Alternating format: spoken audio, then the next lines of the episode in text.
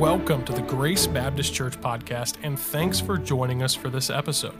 Before we begin, please take a moment to subscribe on Apple Podcast, Spotify, or wherever you listen to podcasts. If you enjoy this content, please don't hesitate to leave us a five star review and share this podcast with your friends. We'd like to extend an invitation to you and your family to join us for worship this week at Grace Baptist Church. We'd also love to connect with you online at gracekettering.org. Thanks again for joining us and enjoy the episode. We're going to get into the word here. You may be seated, and Brother Jonathan's going to be coming and preaching the word to us this evening. As I said this morning, we're going to deal with this matter of established and uh, sun, uh, summer Sunday evenings. And I wanted to remind you what the Bible tells us in Acts 2 and verse number 42. Uh, it tells us, and they, these new believers, that early church, they uh, uh, continued steadfastly in the apostles' doctrine and fellowship, in the breaking of bread, and in prayers. So, in fellowship, they're communing with each other, they're participating in life together, they're sharing in life together but also the breaking of bread, that is the, the Lord's table, and remembering his death until he comes, and in prayers. But he says they continued steadfastly in doctrine. Over in Ephesians chapter number four, it also reminds us that, that God's intent of the church and the gathering and the assembly is that we be no more tossed to and fro by every wind of doctrine. Um, but that we would, we would be established and that we would be strengthened uh, specifically by the word as it's preached, the truth in love. And so, our heart for this on this summer in the evenings is yes, to give an opportunity to some other guys in our church to communicate the word, but also to be established in, in particular doctrines. So, this matter of the resurrection is a very important one that we'll be starting with tonight. And we're going to be uh, learning about that so that you can turn around and that you can share that with others. We'll be learning about doctrine of the Word of God and the doctrine of the Trinity, uh, doctrine of the deity of Jesus Christ, a foundational pivotal, uh, you know, a line in the sand doctrine, a very important one. We're learning about eternal security and some of these other ones. And so you will be getting some verses of Scripture to write down and have so that you can um, share it with other people. So Brother Jonathan is going to come and preach to us. As he comes, I want us to remember no matter who is preaching the Word, it's the Word. Amen? It's the Word. Amen? All right? And so we want to give it uh, priority and a, respect in our lives. And the other thing about, as uh, you know, these guys are here interning. So the word intern sounds like it's just a trainee, you know, and, and so we're just kind of going through motions. But I told these guys earlier this week when you come to this pulpit, you are, you are called men of God that God has in this hour for us to hear the word of God through them. So we're not here to critique the word, we're here to receive the word, right? Amen? And so I, that's how I'm going to I'm gonna write down and receive the word. And as, as the Lord allows me to encourage them and, and help them along, I'll do that. But for right now, we want to open up our hearts to the word. And so let's do that. Jonathan's coming to preach to us tonight. 1 Corinthians chapter number 15. 1 Corinthians chapter number 15. I am excited about this opportunity. Thank you, Pastor, for giving me uh, your pulpit. and church, thank you so much for uh, your active participation, willing support of uh, both Sam and myself. And uh, we've received nothing but uh, love and support from you all. And we are so excited to be here and thankful for this series uh, that we are going through the, uh, each Sunday evening and looking forward to what God will teach each one of us uh, in these days ahead. So let's begin with a word of prayer. Lord Jesus, we come before you here tonight. We thank you so much that we get the privilege of opening your word. Lord, I think of uh, places even across the world right now that do not have your word. I pray that you would use your word in our hearts tonight. Lord, I surrender myself to you. Allow you to speak through me the words that you would have me say to point people to the truth of your word. Pray that you give us wisdom in applying it and obeying it this week, Lord. Give you all the praise and glory for it. In Jesus' name, amen. 1 Corinthians chapter 15. We'll go ahead and we'll read the first 12 verses. So, reading with me, verse 1 states Moreover, brethren, I declare unto you the gospel, which I preached unto you, which also you have received, and wherein ye stand, by which also ye are saved, if ye keep in memory what I preached unto you, unless ye have believed in vain. For I delivered unto you first of all that which I also received, how that Christ died for our sins, according to the Scriptures, and that he was buried, and that he rose again the third day, according to the Scriptures, and that he was seen of Cephas, then of the twelve, and after that he was seen of above five hundred brethren at once, of whom the greater part remain unto this present, but some are fallen asleep. After that he was seen of James, then of all the apostles. And last of all, he was seen of me also, as of one born out of due time. For I am the least of the apostles, that am not meet to be called an apostle, because I persecuted the church of God. But by the grace of God, I am what I am. And his grace, which was bestowed upon me, was not in vain. But I labored more abundantly than they all. Yet not I, but the grace of God which was with me. Therefore, whether it were I or they, so we preach, and so ye believed. Now, if Christ be preached that he rose from the dead, how say some among you that there is no resurrection of the dead? The doctrine of the resurrection, incredibly important.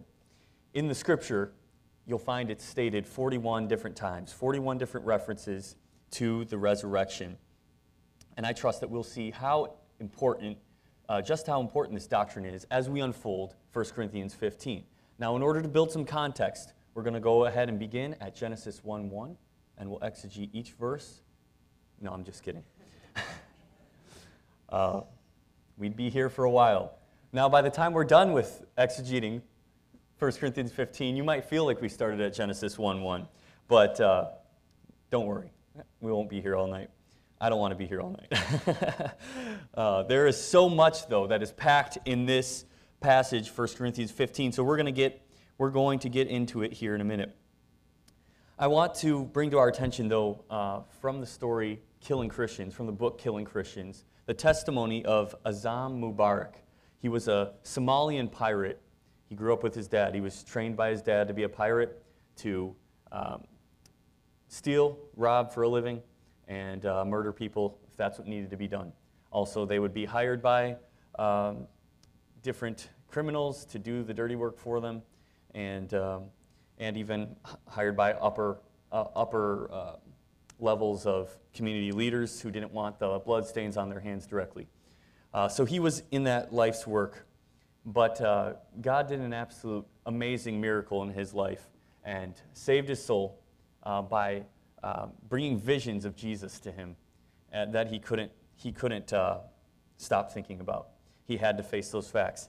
Here's his testimony, though, that he that he states an absolutely amazing change from being a Somalian pirate to what I'm about to read as his testimony of bringing the gospel to those who have never heard. Compared to the stench I'd been breathing for the past several hours, the outside air felt like a fresh mountain breeze. But if a few hours of fresh air was all I had to sacrifice in order to help my fellow believers, then it was more than worth it. What a crazy world, that I was safest traveling in a coffin under a corpse. It was a great way to put Muslim drivers to work for the gospel. No follower of Allah would dare open a casket, let alone look beneath the remains. Under dead people, Bibles could get to believers in Somalia, and endangered believers, as if we weren't all endangered, could get out to Kenya. Not once had anyone been caught. But more than a few times, when the coffin reached its destination, there had been two corpses inside. I determined not to be one on this trip nor on my return to Somalia in a week or so with more Bibles. Nothing was better than using my pirating skills to serve Jesus. I have a question for us tonight. What uh, would, would this man be exposing himself to sickness, filth, disgust, disease, and likely death if he only had hope in Christ in this life only? Let's think about the gospel for a minute. What if I presented to you the gospel here tonight, laid out very clearly, in fact, the most clearly in all of Scripture here in 1 Corinthians 15? What if we presented it like this? For I delivered unto you, first of all, that which I also received. I'm reading in verse 3, if you want to follow along. How that Christ died for our sins according to the Scriptures, and that he was buried. Amen. Amen. Well, if that were the case, let me ask another question. Would the gospel be worth believing if we only had hope in Christ in this life? I ask further, would it even be the gospel? It might be news, but would it be good news? If the gospel did not include the resurrection, it would be no better than Buddhism. There's a tomb for Buddha. It would be no better than Islam. There's a tomb for Mohammed. It would be no better than Catholicism. They keep Jesus on the cross. Scholars say, one scholar says, if Jesus rose from the dead, then you have to accept all that he said. If he didn't rise from the dead, then why worry about any of what he said? The issue on which everything hang, hangs is not is whether or not you like his is not whether or not you like his teaching, but whether or not he rose from the dead. Another scholar said this Genesis ends with Joseph's death, Deuteronomy ends with Moses' death, Joshua ends with Joshua's death, the Gospels end with Jesus' resurrection. And that changes everything. Yet another scholar said the resurrection of Jesus means the worst thing is never the last thing. I'll read that one again. The resurrection of Jesus means the worst thing is never the last thing. Tonight, I want us to understand this one thought. We'll flesh it out throughout the passage. The gospel without the resurrection is worthless. Here in 1 Corinthians, Paul is addressing a number of issues. Before we even come to 1 Corinthians 15, he is hitting on at least 10 major issues that, that were addressing where the Corinthian Christians were living.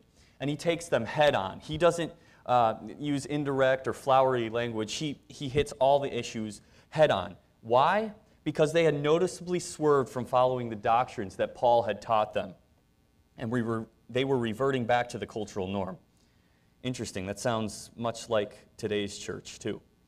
And is even the reason why we're addressing these issues, that we would be established in the faith. Paul is attempting to attack and straighten out these issues directly without losing altogether his deteriorating, deteriorating relationship with the Corinthians. They were seeking their own wisdom as the height of divine experience, and they were minimizing both Paul and the wisdom of the gospel. Now we come to 1 Corinthians 15, and the culture here of the Corinthians, the culture of the city, it was very immoral. There was even a Greek verb coined by a Greek philosopher, Aristophanes, korinthiazo, it meant to act like a Corinthian, or, in other words, to commit fornication. That was just the lifestyle there in Corinth. The religious climate, it was incredibly diverse. There were many gods. And you could say it was very much like a Los Angeles or a Las Vegas of the ancient world, just full of debauchery, full of diversity. And interestingly, the church, the Corinthian church largely reflected the cultural and religious climate of the city. I would say, sadly, they did. It was a conglomerate of Jews, Greeks, free uh, slaves, and wealthy and poor. It was so diverse.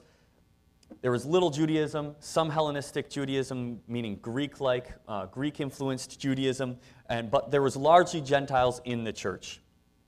One scholar put it this way in summary, although they were the Christian church in Corinth, an inordinate amount of Corinth was yet in them, emerging in a number of attitudes, behaviors that, uh, that required radical surgery without killing the patient. And that's what Paul was attempting to do. He was trying to reach into the Corinthian church and say, this issue, this issue, this issue, this issue needs to be addressed without alienating them altogether. And they were pretty close to being on the brink of that. So we come to 1 Corinthians 15, and Paul seems to present five themes in his discussion of the resurrection. It's like he's addressing all these issues within, eh, within 1 Corinthians, and then comes to 1 Corinthians 15 as kind of the climax of, okay, so what's the point of addressing all those issues? And he says, here's the point.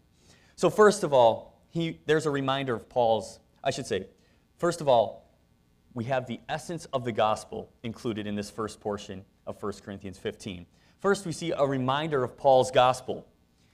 He reminds them that he came, he preached it, which I preached unto you in verse 1, which also you have received, and wherein you stand.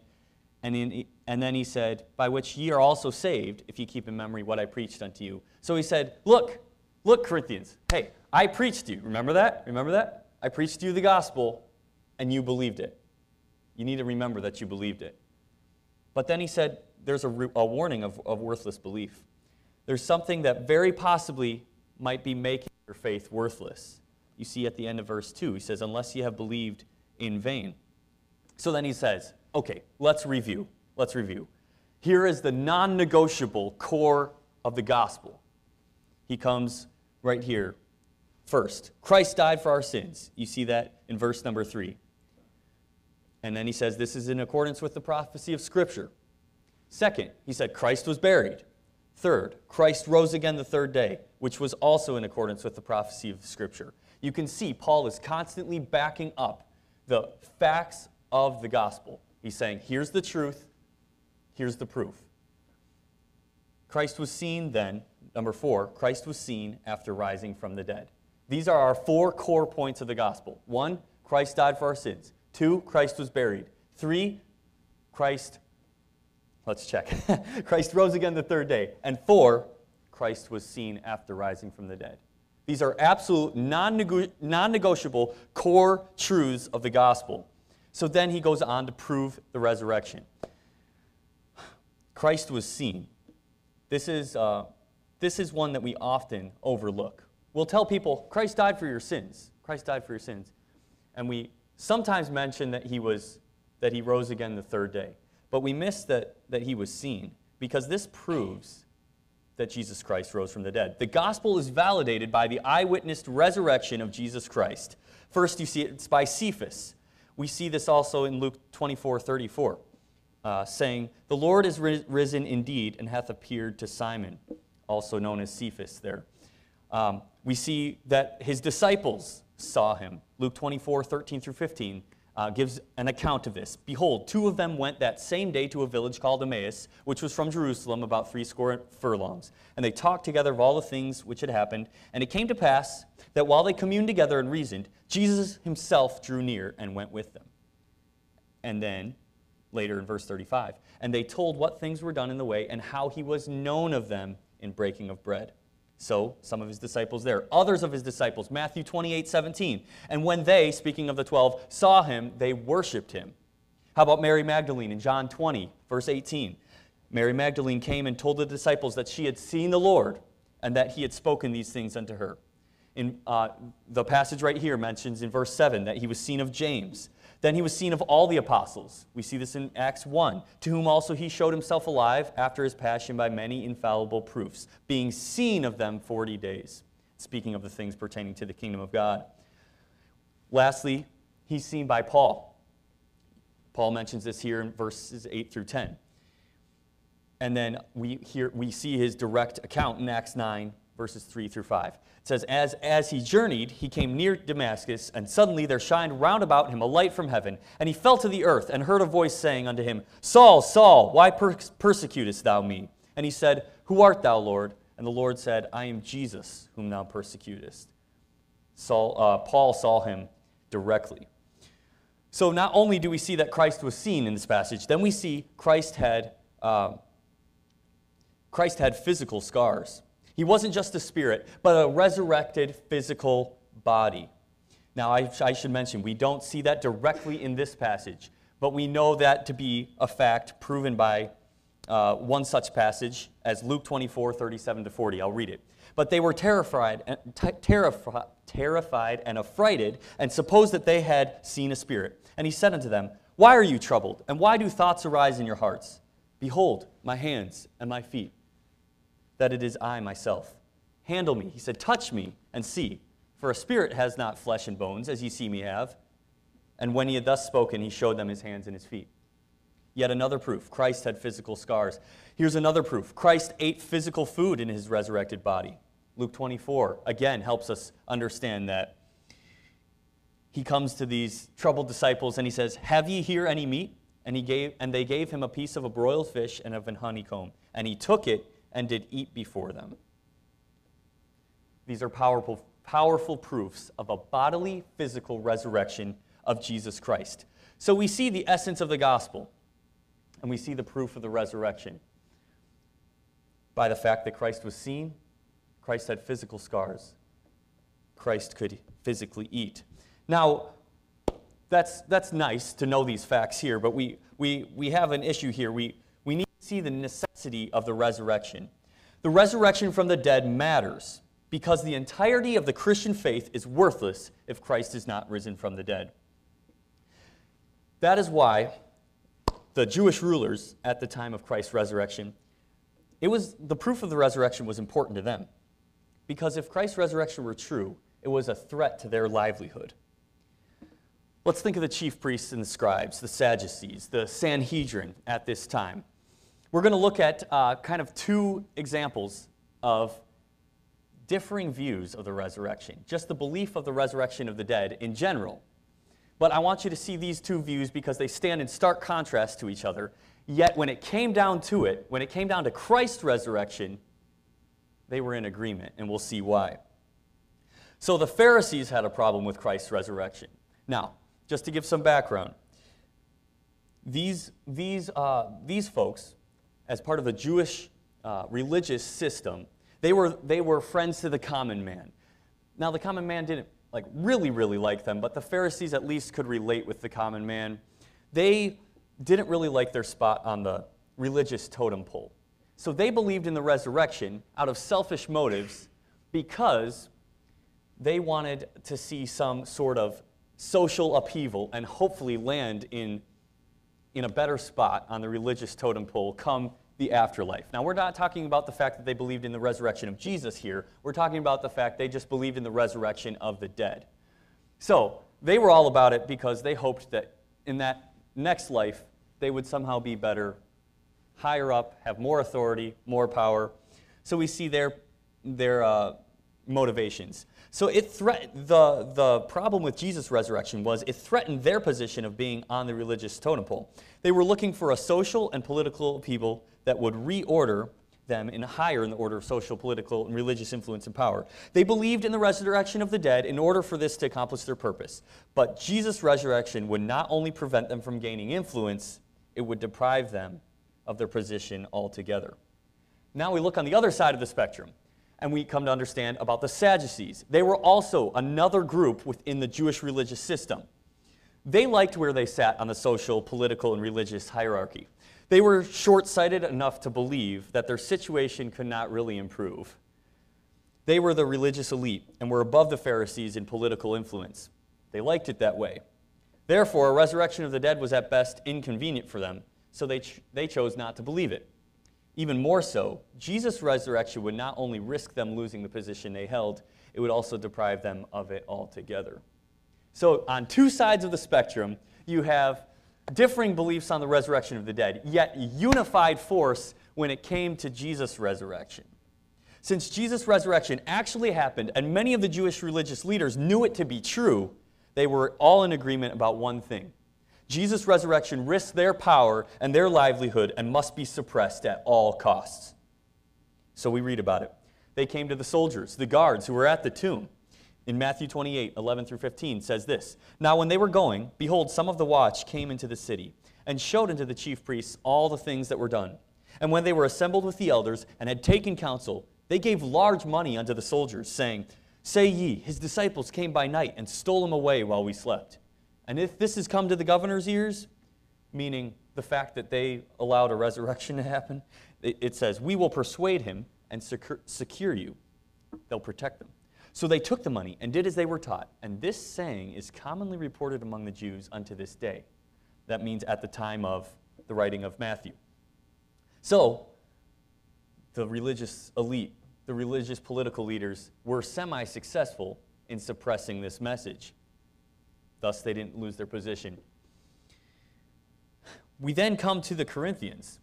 They also are mentioned here. Verse number 12.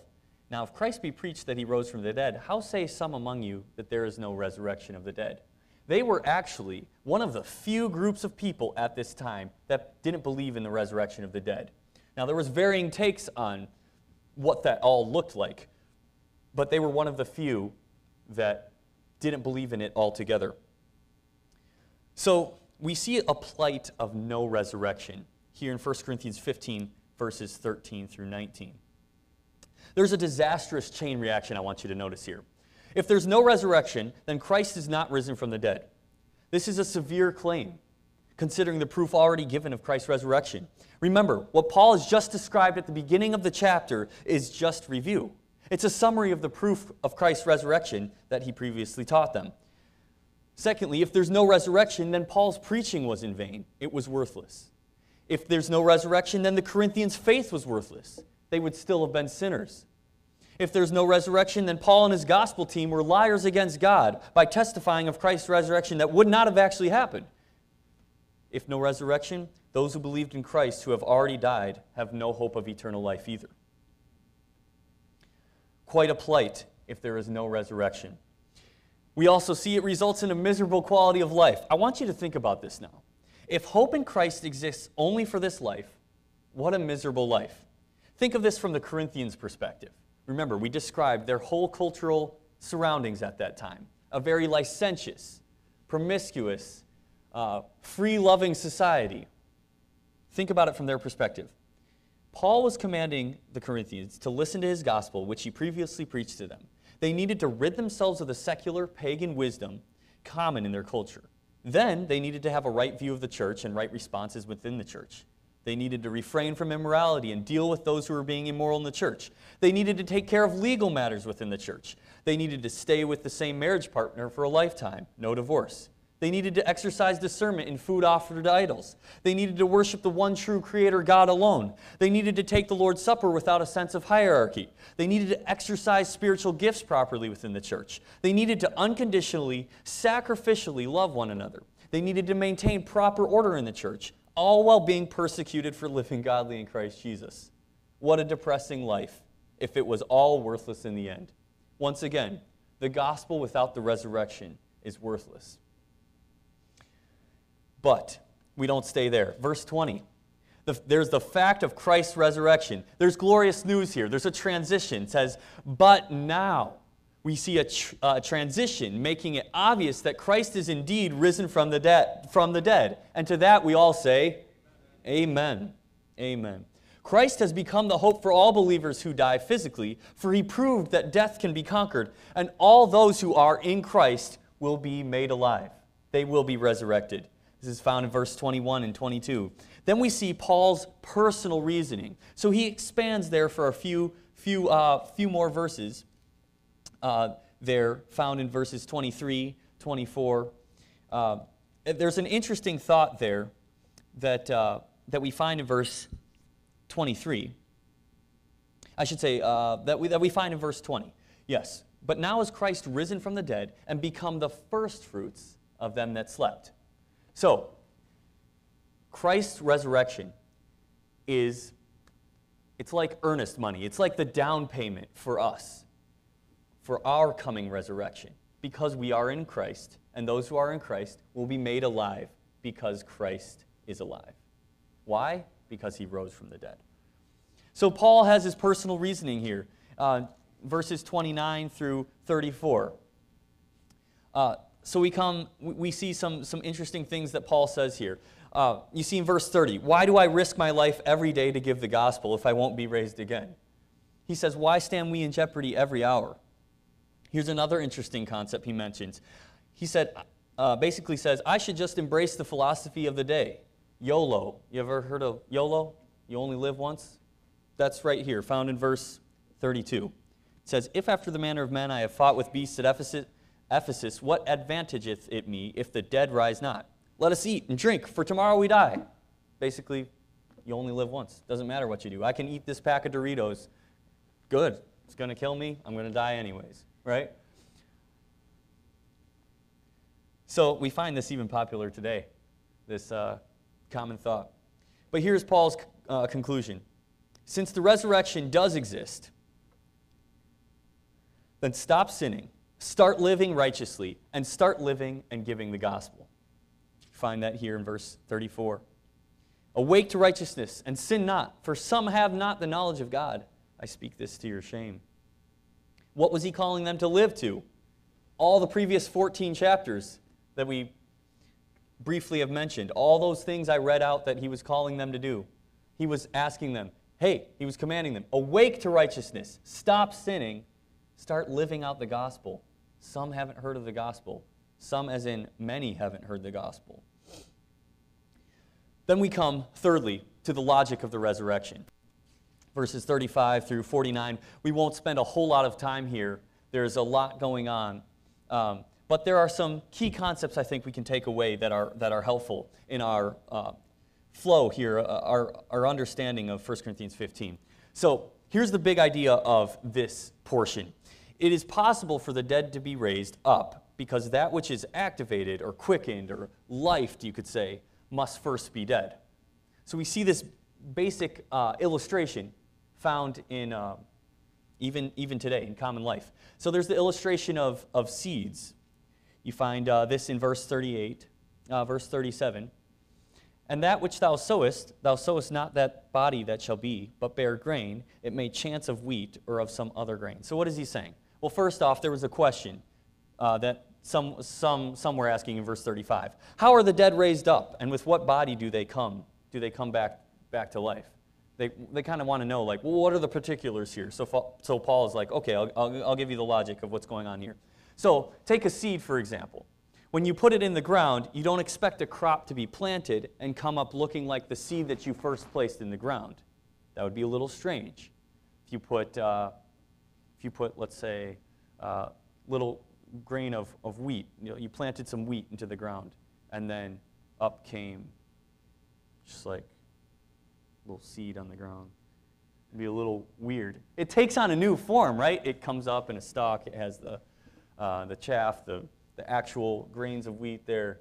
Uh, you think of corn, same illustration. You put that little, that little seed um, in the ground, comes up, now you have a stalk of corn, right? Takes on a, a totally new body. So the conclusion of this logic is found in uh, verse 42. So also is the resurrection of the dead. It is sown in corruption, it is raised in incorruption. And the verses before that, Paul gives different illustrations showing that not all flesh is the same flesh. There's different types of flesh. Uh, there's, there's different types of um, there's different types of bodies even there's like celestial bodies there's terrestrial so heavenly bodies or earthly bodies uh, there's different types of glory They're found in the sun the moon the stars so he's just giving illustration after illustration that hey look something that gets uh, that, that is dead to begin uh, something that uh, starts out a certain way and is brought to life in a, is, is brought to life is brought to life in a different sort of way. So he, he rationalizes with that, um, even with that question. So the end of the, the conclusion then is it's sown in, in corruption, or per, it's perishable. It is raised in incorruption. This is true of our bodies in the resurrection. He continues on with that, that line of thinking through verse 49 he brings up Adam, the fact that the first man, Adam, was made a living soul, the last Adam was made a quickening spirit. Uh, that was Jesus Christ. So he gives that, that difference between physical and spiritual. That body that's going to be raised in Christ will be spiritually everlasting, it will be quickened, yet it will still be a physical body. We then transition in verse uh, 50. Find the fourth and final point the assurance of the resurrection. Verse 50 says, Now this I say, brethren, that flesh and blood cannot inherit the kingdom of God, neither does corruption inherit incorruption. We could rephrase that. Neither does perishable inherit non perishable or imperishable. So the physical body does not automatically inherit eternal life because perishable can't inherit imperishable.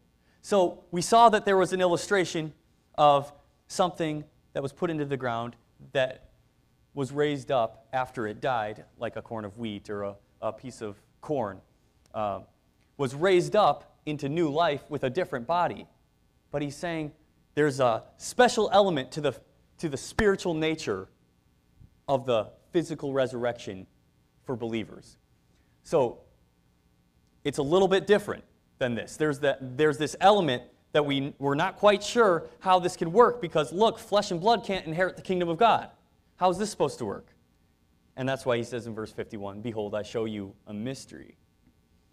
So, perishable can't inherit imperishable.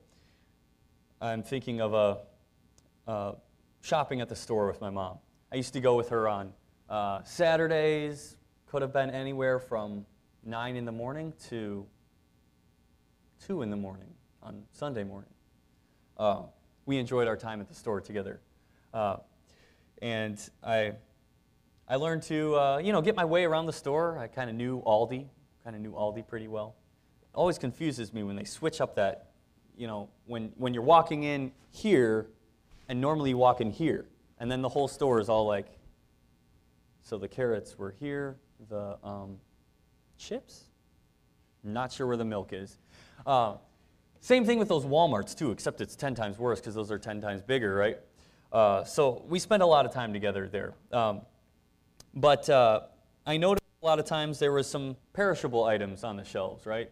Uh, so fresh produce would be example of perishable items. And they perishable items are typically the, those things that have a short shelf life, right? Often you can observe that those items have a visibly short shelf life, like the rotting bananas or the frosty white strawberries. These items are unlike those always pristine, uh,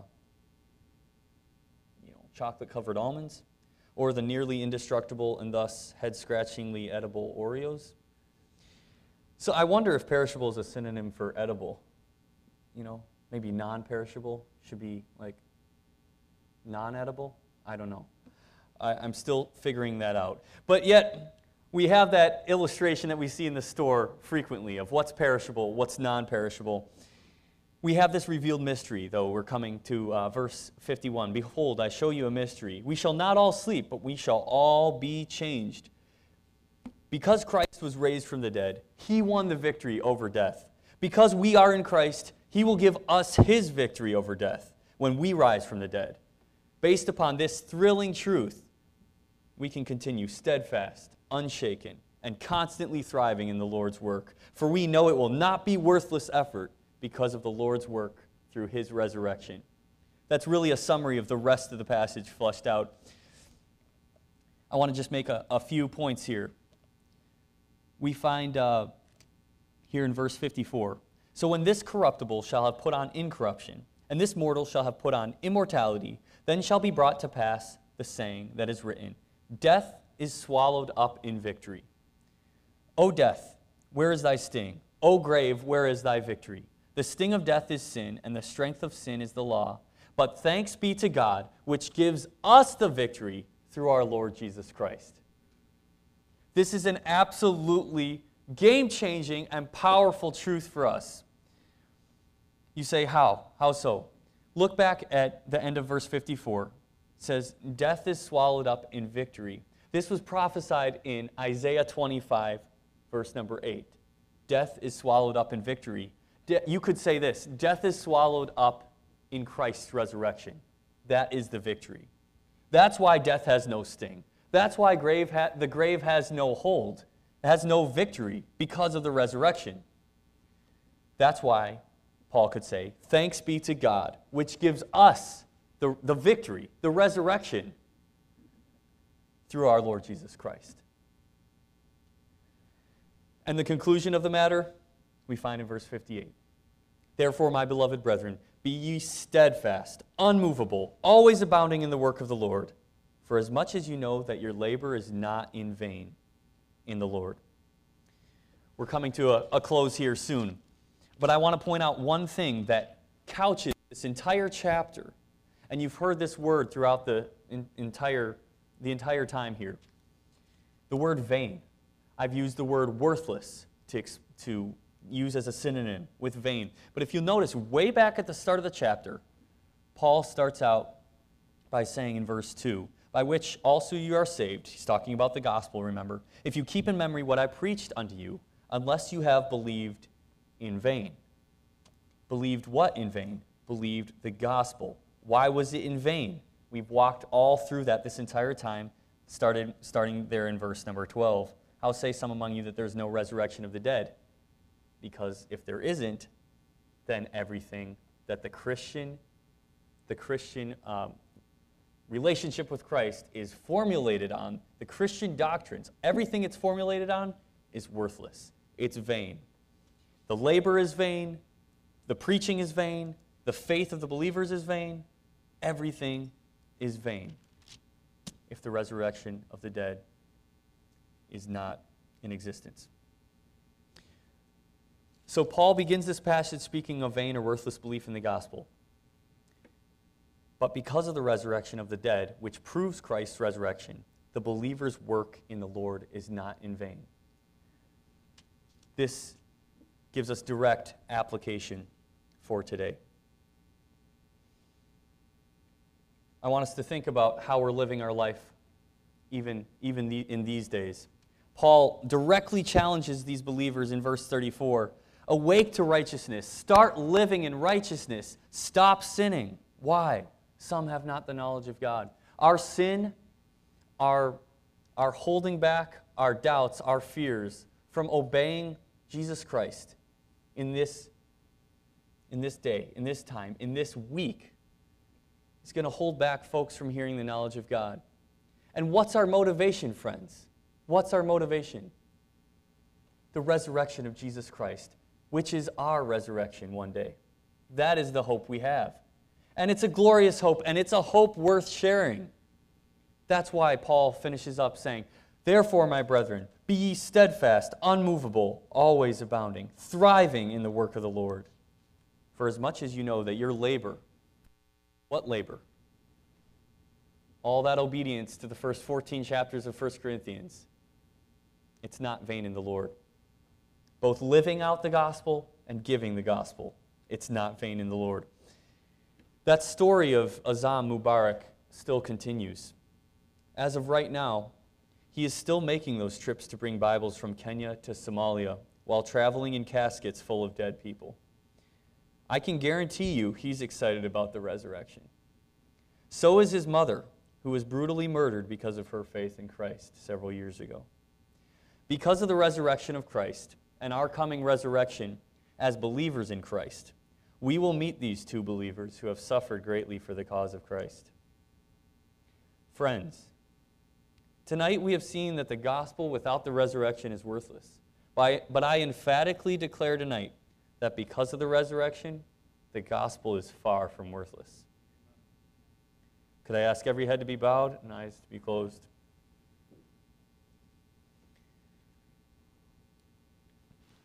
Several questions for us to ask tonight, ask ourselves tonight. First question I want you to think about tonight we, we, we began by discussing the core elements of the gospel.